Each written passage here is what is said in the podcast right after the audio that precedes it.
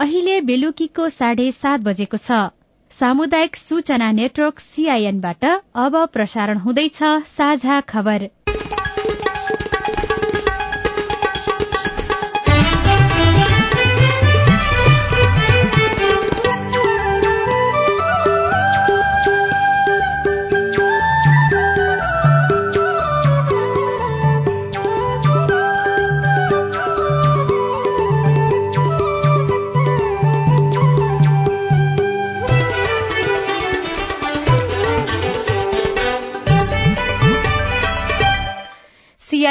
साझा खबरबाट सोभिता रिसालको नमस्कार। साझा खबर देशभरिका सामुदायिक रेडियो सीआईएन खबर डट कम र मोबाइल एप सीआईएनमा पनि सुन्न सकिन्छ।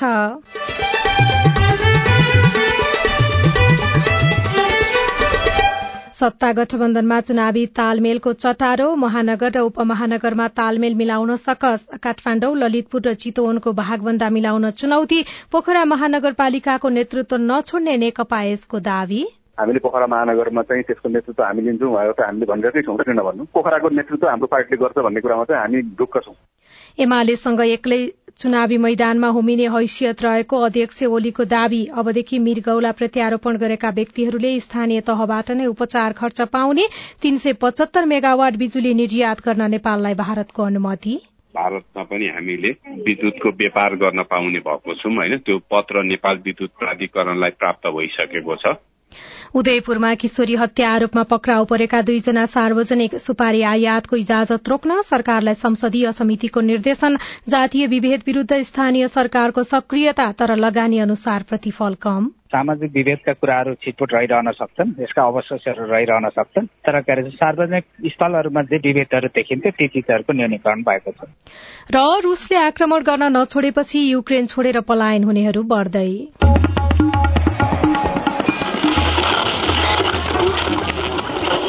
सयौं रेडियो।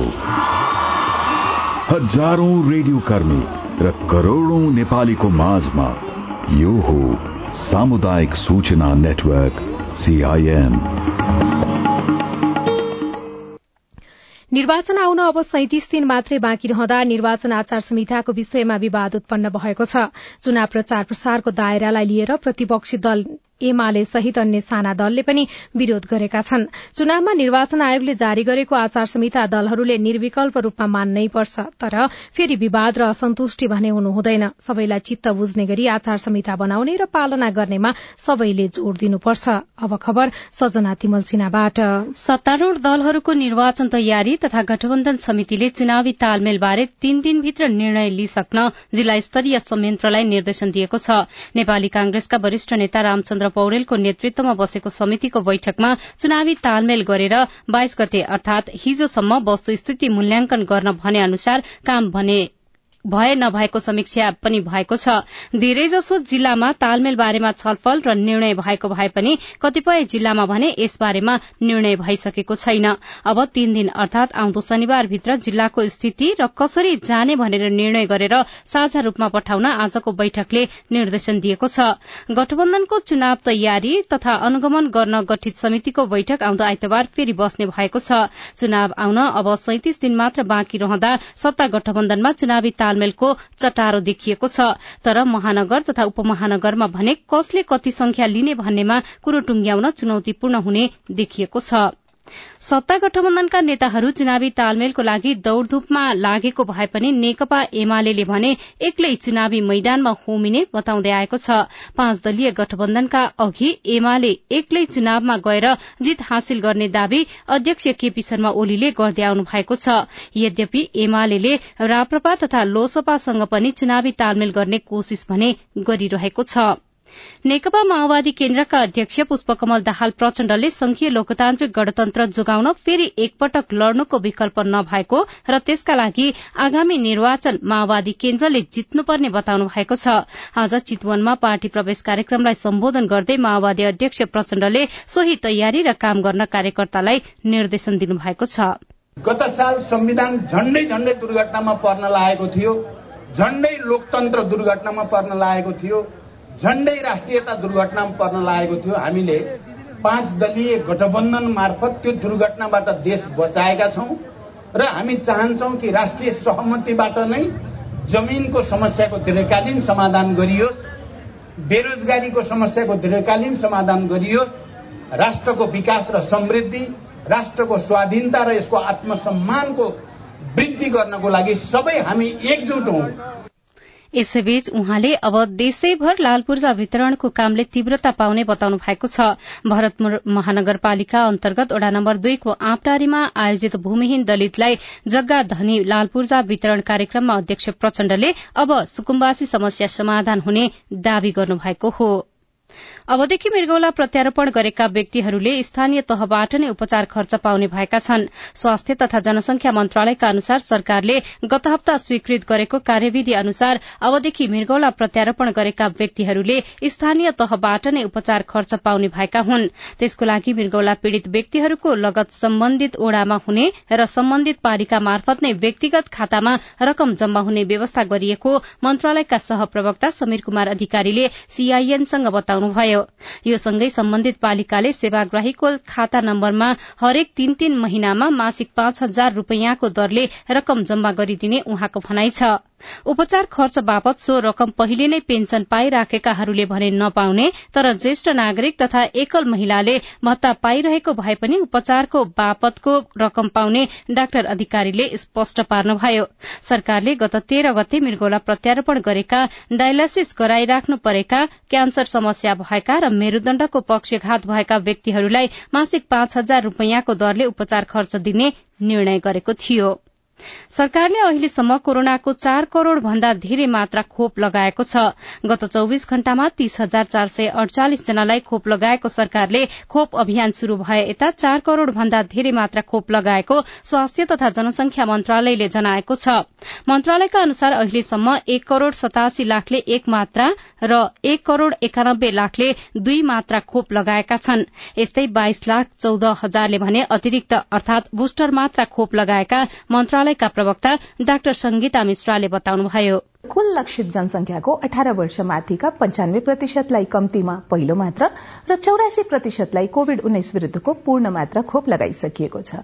त्यसै गरी लक्षित जनसंख्याको बाह्र वर्ष माथिका पञ्चानब्बे प्रतिशतलाई पहिलो मात्रा र ब्यासी प्रतिशतलाई पूर्ण मात्रा खोप लगाइसकिएको छ। कुल जनसंख्यामा तिहत्तर प्रतिशतलाई कम्तीमा पहिलो मात्रा र त्रिसठी प्रतिशतलाई पूर्ण मात्रा खोप लगाइसकिएको छ। खोप अभियानलाई निरन्तर रूपमा अग्रपन्थीमा खटी सहयोग पुर्याउनु हुने सबैमा स्वास्थ्य तथा जनसंख्या मन्त्रालय हार्दिक आभार व्यक्त गर्न चाहन्छ।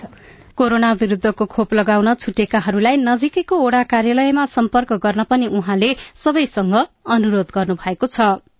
भारतले नेपाललाई तीन सय पचहत्तर मेगावाट बिजुली निर्यात गर्न अनुमति दिएको छ। भारतले कालीगण्डकी ए एक सय चौवालिस मेगावाट लिखु चार बाहन्न दशमलव चार मेगावाट मध्य मस्याङदी सत्तरी मेगावाट मर्स्याङदी उनासत्तरी मेगावाट त्रिशुली र देवीघाट उनाचालिस मेगावाट गरी तीन सय पचहत्तर मेगावाटको बिजुली निर्यात गर्न अनुमति दिएको नेपाल विद्युत प्राधिकरणले जनाएको छ। नेपालले भारतसँग वर्षायाम अघि नै अनुमति दिन माग गरेको प्राधिकरणका प्रवक्ता सुरेश बहादुर भट्टराईले सीआईएनसँग बताउनुभयो। भारतमा पनि हामीले विद्युतको व्यापार गर्न पाउने भएको छौँ होइन? त्यो पत्र नेपाल विद्युत प्राधिकरणलाई प्राप्त भइसकेको छ। त्यसमध्ये काली गण्डकीको छ एक सय चौवालिस मेगावाट जम्मा त्यसमा हामी एक सय चालिस मेगावाट पठाउँछौँ। त्यो लस गरेर घटाएर त्यस्तै मिडल मर्स्याङदी मर्स्याङदी लिखु र त्रिशुली देवीघाट यति गरेर हामीले अब भारतमा यति चाहिँ एनर्जी सप्लाई गर्नको लागि डे अहेड मार्केटमा भारतले हामीलाई स्वीकृति दिइसकेको छ। त्यसले इकोनोमीमा धेरै ठुलो इम्प्याक्ट पार्छ। अब यो कहिलेबाट चाहिँ निर्यात सुरु हुन्छ त? यो हामीलाई अहिले पाएको हाम्रो पत्र अनुसार चाहिँ कहिलेदेखि भन्ने खुलाएको छैन र अहिले अब हामीले तत्काल आज भोलि त हामी पठाउन पनि सक्दैनौँ बेच्न पनि सक्दैनौँ। असारको पन्ध्र पछाडि चाहिँ हामीले बेच्न पाउँछ हामी सक्छौँ होला जे जति। तर यत्रो ठुलो क्वान्टममा त हामी सक्दैनौँ किनभने हामीसँग त्यत्रो धेरै एनर्जी पनि हुँदैन होइन? असोज र कार्तिकमा चाहिँ सक्छौँ पुरै। प्रधानमन्त्री शेरबहादुर देउवाको भारत भ्रमणका क्रममा भारतले नेपालको जगेडा बिजुली खरिद गर्ने नेपालको बिजुली बंगलादेशसम्म जान दिने पञ्चेश्वर बहुउद्देशीय आयोजनाको विस्तृत प्रतिवेदन डीपीआर द्रुत गतिमा बनाउन निर्देशन दिने जलस्रोत र जलविद्युतका मामिलामा आपसी सम्मान र आपसी सहमति कायम गर्ने समझदारी भएको थियो। यसबाट वर्षायाममा उत्पादित विद्युत मुलुकभित्र खपत गरी अतिरिक्त विद्युतको निर्यात भई दुई देशबीचको व्यापार घाटामा कमी आए अर्थतन्त्रमा सकारात्मक योगदान पुग्ने प्राधिकरणको दावी छ। संसदको उद्योग तथा वाणिज्य र श्रम तथा उपभोक्ता हित समितिले सुपारी आयातको इजाजत रोक्न सरकारलाई निर्देशन दिएको छ। आज बसेको समितिको बैठकले सुपारी आयात इजाजत पत्र नदिन उद्योग वाणिज्य तथा आपूर्ति मन्त्रालयलाई निर्देशन दिएको हो। सीआईएनसँग कुरा गर्दै समितिका सभापति विमल प्रसाद श्रीवास्तवले उद्योग र वाणिज्य सचिवको उपस्थितिमा भएको छलफलपछि यस्तो निर्देशन दिएको बताउनुभयो।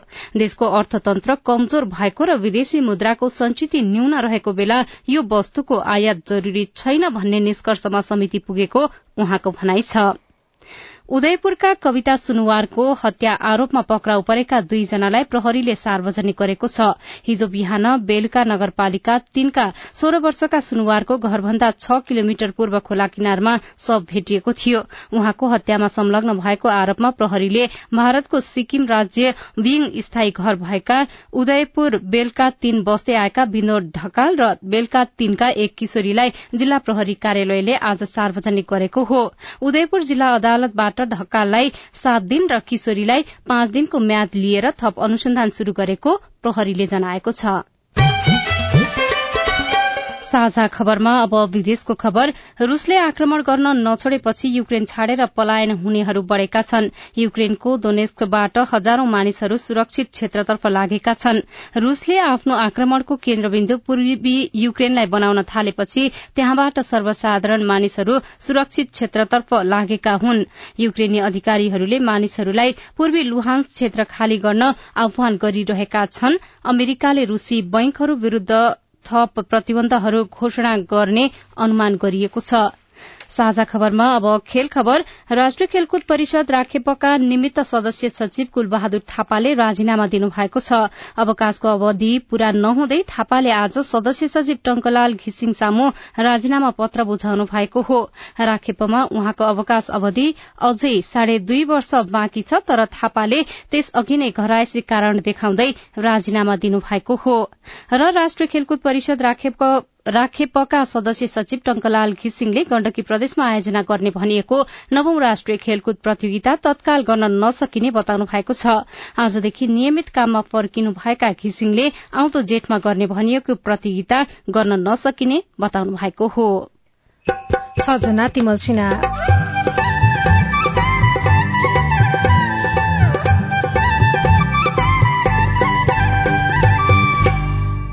किलोमिटर सड़क बनाउन चार वर्ष लाग्यो। प्यासेन्जर आम नागरिकलाई हिँड्न गाडी छोड्नुहोस् न। आम नागरिक हिँड्नको लागि बाटो छैन त्यो बाटो बनाउने कहिले हो? सम्बन्धित निकायमा त्यो बाटोको लागि आँखा घोइचै गयो भने म त अहिलेसम्म मैले बुझिरहेको थिएन तर अझै पनि भएन पूरा। म्याग्दीको एउटा सड़कको अवस्था रिपोर्ट। जातीय विभेद विरूद्ध स्थानीय तहको सक्रियता कति? लगायतका विशेष सामग्री बाँकी नै छन्। सीआईएनको साझा खबर सुन्दै गर्नुहोला। कोरोनाको नयाँ नयाँ प्रजातिको डर। हात धोए मास्क लाए जान्छ पर पर। एक अर्काको दूरी पनि परै भएको जाति। गीतमा भने झै कोरोना संक्रमण दर घटे पनि जोखिम भने कायमै छ।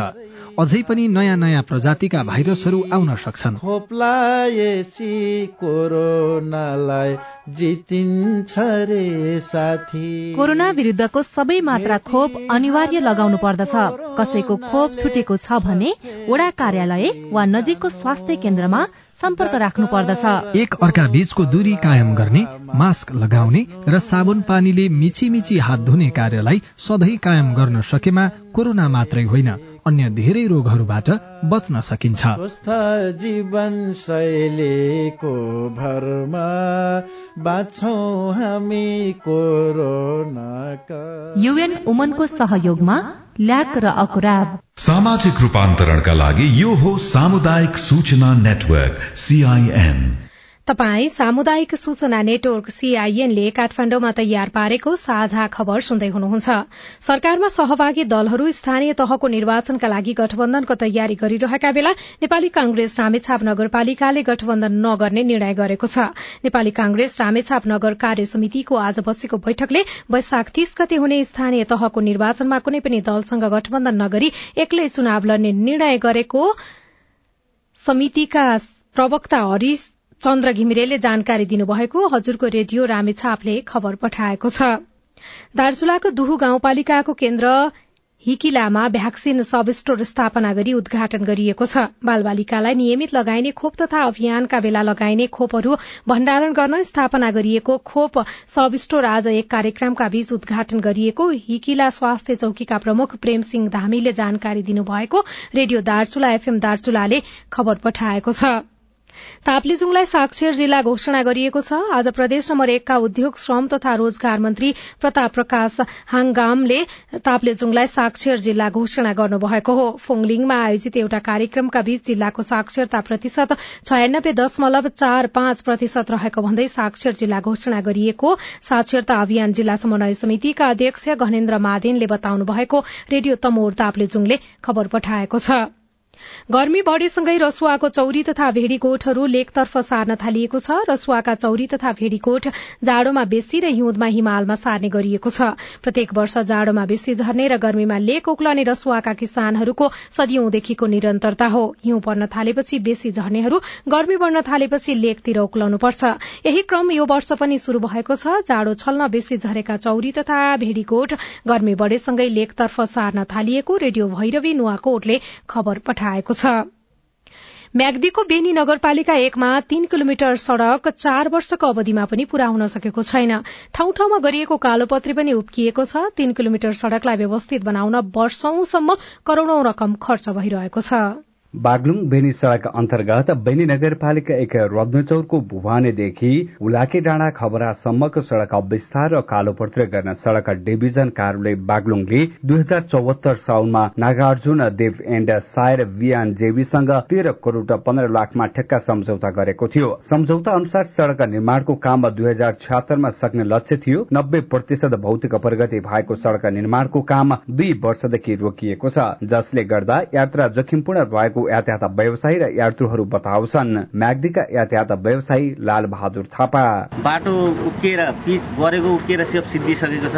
मान्छेहरूलाई हिँड्नको लागि यति आस पेसेन्जर आम नागरिकलाई हिँड्न गाडी छोड्नुहोस् न। आम नागरिक हिँड्नको लागि बाटो छैन त्यो बाटो बनाउने कहिले हो? सम्बन्धित निकायमा त्यो बाटोको लागि आँखा घोइचै गएन। म त अहिलेसम्म मैले बुझिरहेको थिएन विक्रमसम्म दुई हजार छत्तर माघमा सातदेखि दस मिटर फ्राकिलो बनाएर विस्तार भएको सड़कमा पहिलो चरणको डिभीएसडी प्रवृत्तिको कालोपत्रे बिछ्याइएको थियो। कोरोना भाइरसको महामारी फैलिएपछि सोही सालको चैतमा गर्ने भनिएको दोस्रो चरणको कालोपत्रे हुन सकेन जसले गर्दा काम पूरा नहुँदै सड़क जीर्ण बनेको छ।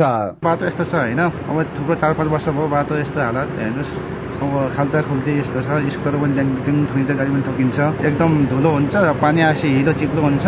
अधुरो कामलाई पूर्णता दिन ताकेता गरे पनि निर्माण व्यवसायीले अटेरी गरेको पूर्वाधार विकास कार्यालयले जनाएको छ। निर्माण कम्पनीका प्रतिनिधि भने पहिरोले क्षति पुगेपछि थप गर्नुपर्ने कामको कारण ढिलाइ भएको बताउँछन्। ठेकेदार कम्पनीका एक जना प्रतिनिधि नारायण जीसी। डिजास्टरमा धेरै ठाउँमा चाहिँ हामीले नलागेका स्ट्रक्चर हामीले चाहिँ जहाँ कामै गरेका छौँ त्यो जुन त्यो कामहरू चाहिँ तपाईँको चाहिँ पहिरोले लग्यो। धेरै ठाउँमा चाहिँ त्यही जुन बाढी आएर तपाईँको चाहिँ गरेको पिचहरू पनि धेरै भत्किएको छ।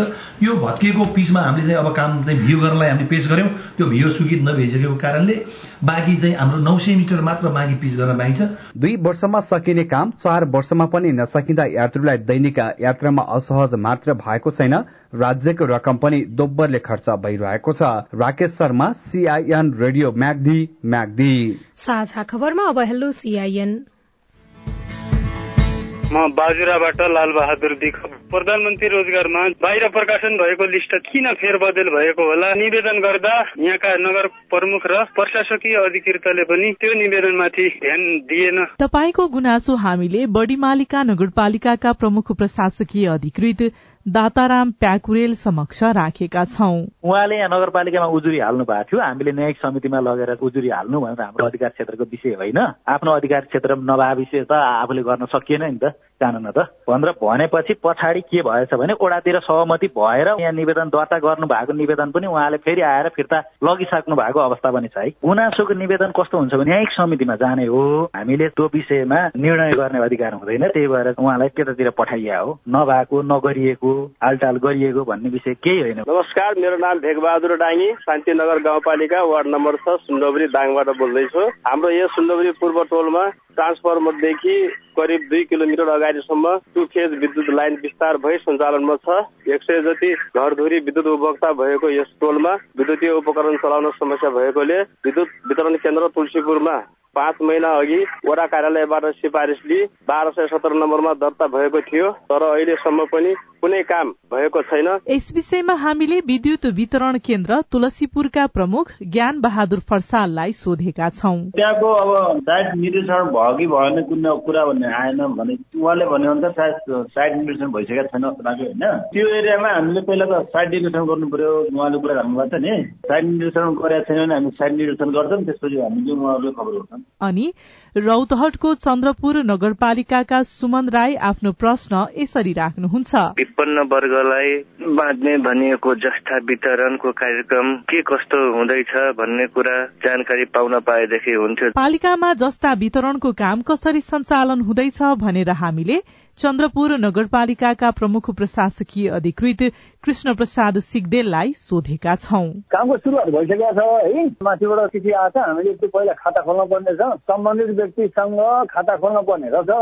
अनि त्यो वडाको समन्वयमा खाता खोल्ने गरेर हामीले चिठी पठाएका छौँ। त्यो खाता खुल्दैछ त्यसपछि हामीले बल्ल खातामा पैसा हालिदिन्छौँ अनि काम सुरु हुन्छ। जुन जुन खाता खोलेको यहाँ बेबाट आउँछ अनि हामीले खातामा पैसा हाल्दै जान्छौँ। तपाईँ जुनसुकै बेला हाम्रो टेलिफोन नम्बर शून्य एक बान्न साठी छ चार छमा फोन गरेर आफ्नो विचार गुनासो प्रश्न तथा प्रतिक्रिया रेकर्ड गर्न सक्नुहुनेछ। तपाई सामुदायिक सूचना नेटवर्क सीआईएनले काठमाण्डुमा तयार पारेको साझा खबर सुन्दै हुनुहुन्छ। जातीय विभेद विरूद्ध स्थानीय सरकारका योजना? अन्तर्जातीय विवाह गर्नेहरूलाई व्यवसायमा जोडिनको लागि आय आर्जनसँग जोडिनको लागि हामीले प्रोत्साहन स्वरूप एक लाख दिने निर्णय पनि गरेका छौँ। कति पूरा कति अधुरा रिपोर्ट महानगरपालिका र उपमहानगरपालिकामा कसरी हुँदैछ चुनावी तालमेल? लगायत स्थानीय तह विशेष सामग्री बाँकी नै छ। सीआईएनको साझा खबर सुन्दै गर्नुहोला।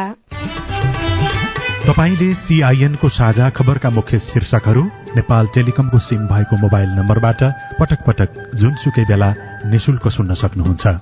तीन दुई एक शून्य शून्य डायल गर्नुहोस् र दैनिक समाचार स्वास्थ्य कोविड उन्नाइस कृषि मौसम प्रकोप र अधिकारका बारेमा पनि निशुल्क सुन्नुहोस्। तीन दुई एक शून्य शून्य सूचनाको संचार सामाजिक रूपान्तरणका लागि यो हो सामुदायिक सूचना नेटवर्क सीआईएन तपाई सामुदायिक सूचना नेटवर्क सीआईएनले काठमाण्डुमा तयार पारेको साझा खबर सुन्दै हुनुहुन्छ। देश जातीय छुवाछुत मुक्त घोषणा भएको पन्ध्र वर्ष भयो। नेपालको संविधान अनुसार कसैले पनि कसैलाई कुनै पनि प्रकारको छुवाछुत वा भेदभाव गर्न पाइँदैन। संविधानको प्रस्तावनामा नै वर्गीय जातीय क्षेत्रीय भाषिक धार्मिक लैंगिक तथा सबै प्रकारका छुवाछुतको अन्त्य गर्ने उल्लेख छ। संविधानको मर्म अनुसार स्थानीय सरकारले भने कति काम गरेका छन् त? सिन्धुपाल्चोकको चौतारा सागाचोक गढ़ी नगरपालिकाले अन्तर्जातीय विवाह गर्नेलाई संस्थागत रूपमा नै सम्मान गर्ने नीति बनायो। उपप्रमुख जानुका पराजुलीका अनुसार हालसम्म पालिकाबाट अन्तर्जातीय विवाह गर्ने बाह्र जोड़ी सम्मानित भइसकेका छन्। चितवनको भरतपुर महानगरपालिका र माडी नगरपालिकामा पनि यस्तो अभ्यास छ। माडी नगरपालिकाका उपप्रमुख तारा काजी महतो। अन्तर्जातीय विवाह गर्नेहरूलाई व्यवसायमा जोडिनको लागि आय आर्जनसँग जोडिनको लागि हामीले प्रोत्साहन स्वरूप एक लाख दिने निर्णय पनि गरेका छौँ। यसमा लाभान्वित एक जोडी हुनु भएको छ। लमजुङको मर्स्याङदी गाउँपालिकाले दुई हजार पचहत्तर असोज तेह्र गते पालिकालाई छुवाछुत मुक्त बनाउने घोषणा गर्यो। घोषणा पूरा गर्न कसरी काम भइरहेको छ?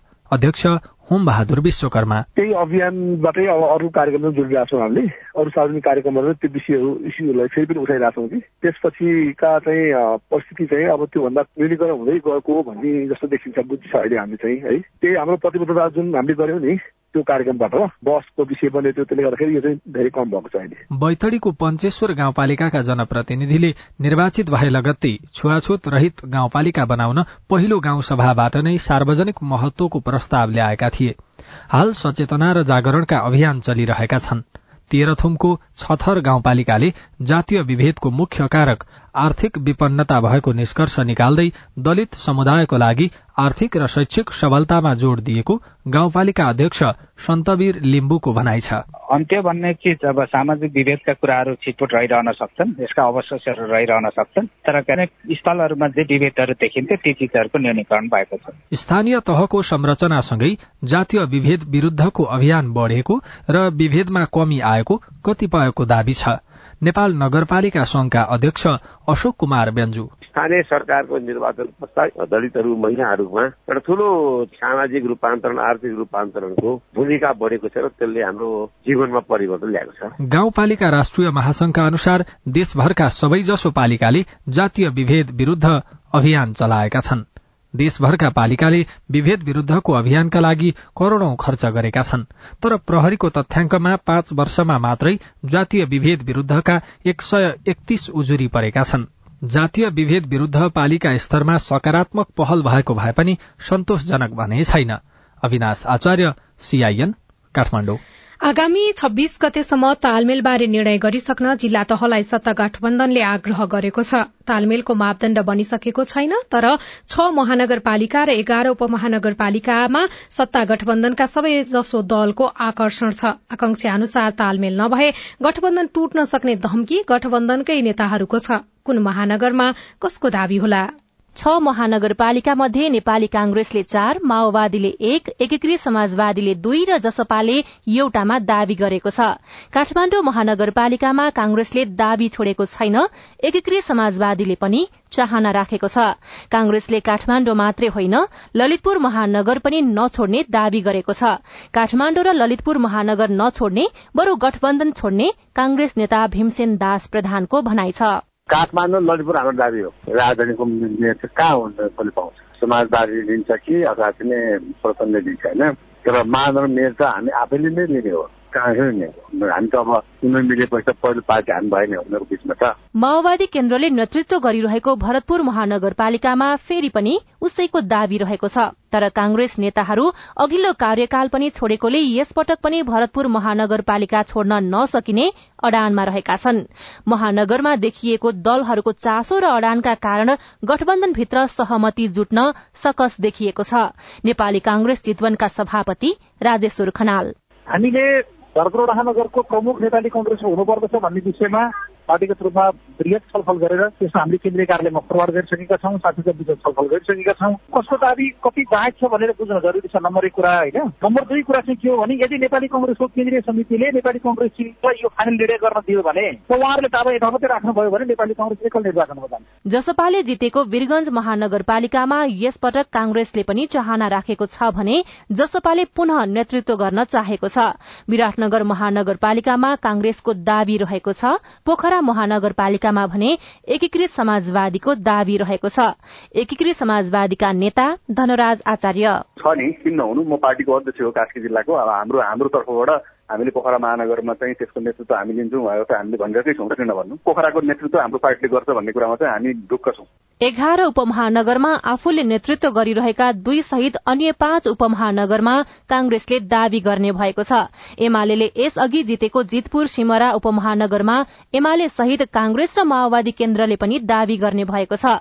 माओवादी केन्द्र बाह्रका नेता राजन पौडेल। जितपुर सिमरा उपमहानगरपालिका माओवादी केन्द्रको एक नम्बर दाबीमा पर्छ एघार उपमहानगर मध्ये नै। गठबन्धनमा कुरा मिलेन भने त मिल्दाखेरि तालमेल गठबन्धन नै हो। होइन खुरो मिलेन भने त आफ्नो स्वतन्त्र प्रतिस्पर्धा गर्न पाइहालिन्छ र त्यो मूडमा हामी छौँ। जनकपुर उपमहानगरमा जसपाले दावी गर्ने भएको छ भने नेकपा यसले इटहरी हेटौडा बुटवल घोराही र तुलसीपुर सहित छवटामा दावी गर्ने भएको छ। गठबन्धनमा आवश्यकताका अनुसार तालमेल हुने भनिए पनि आकांक्षी धेरै हुँदा सहमति जुटाउने विषय पेचिलो बन्दै गएको छ। सुशीला श्रेष्ठ सीआईएन काठमाडौँ। सत्ता गठबन्धनमा चुनावी तालमेलको चटारो देखिएको छ। महानगर र उपमहानगरमा तालमेल मिलाउन सकस देखिँदा काठमाडौँ ललितपुर र चितवनको भागभन्दा मिलाउन थप चुनौतीपूर्ण देखिएको छ। एमालेसँग एक्लै चुनावी मैदानमा होमिने हैसियत रहेको अध्यक्ष ओलीले बताउनु भएको छ। अबदेखि मृगौला प्रत्यारोपण गरेका व्यक्तिहरूले स्थानीय तहबाट नै उपचार खर्च पाउने भएका छन्। तीन सय पचहत्तर मेगावाट बिजुली निर्यात गर्न नेपाललाई भारतले अनुमति दिएको छ। उदयपुरमा किशोरी हत्या आरोपमा पक्राउ परेका दुईजनालाई सार्वजनिक सार्वजनिक गरिएको छ। सुपारी आयातको इजाजत रोक्न सरकारलाई संसदीय समितिले निर्देशन दिएको छ। जातीय विभेद विरूद्ध स्थानीय सरकारले सक्रियता देखाएका छन् तर लगानी अनुसार प्रतिफल भने कम देखिएको छ र रूसले आक्रमण गर्न नछोडेपछि युक्रेन छोडेर पलायन हुनेहरू बढ़िरहेका छन्। आजलाई साझा खबरको समय सकियो। प्राविधिक साथी सुनिल राज भारतलाई धन्यवाद। भोलि चैत चौबिस गते बिहान छ बजेको साझा खबरमा फेरि भेटौँला। अहिलेलाई सरिता रिसाल पनि विदा हुन्छु। नमस्कार शुभरात्री।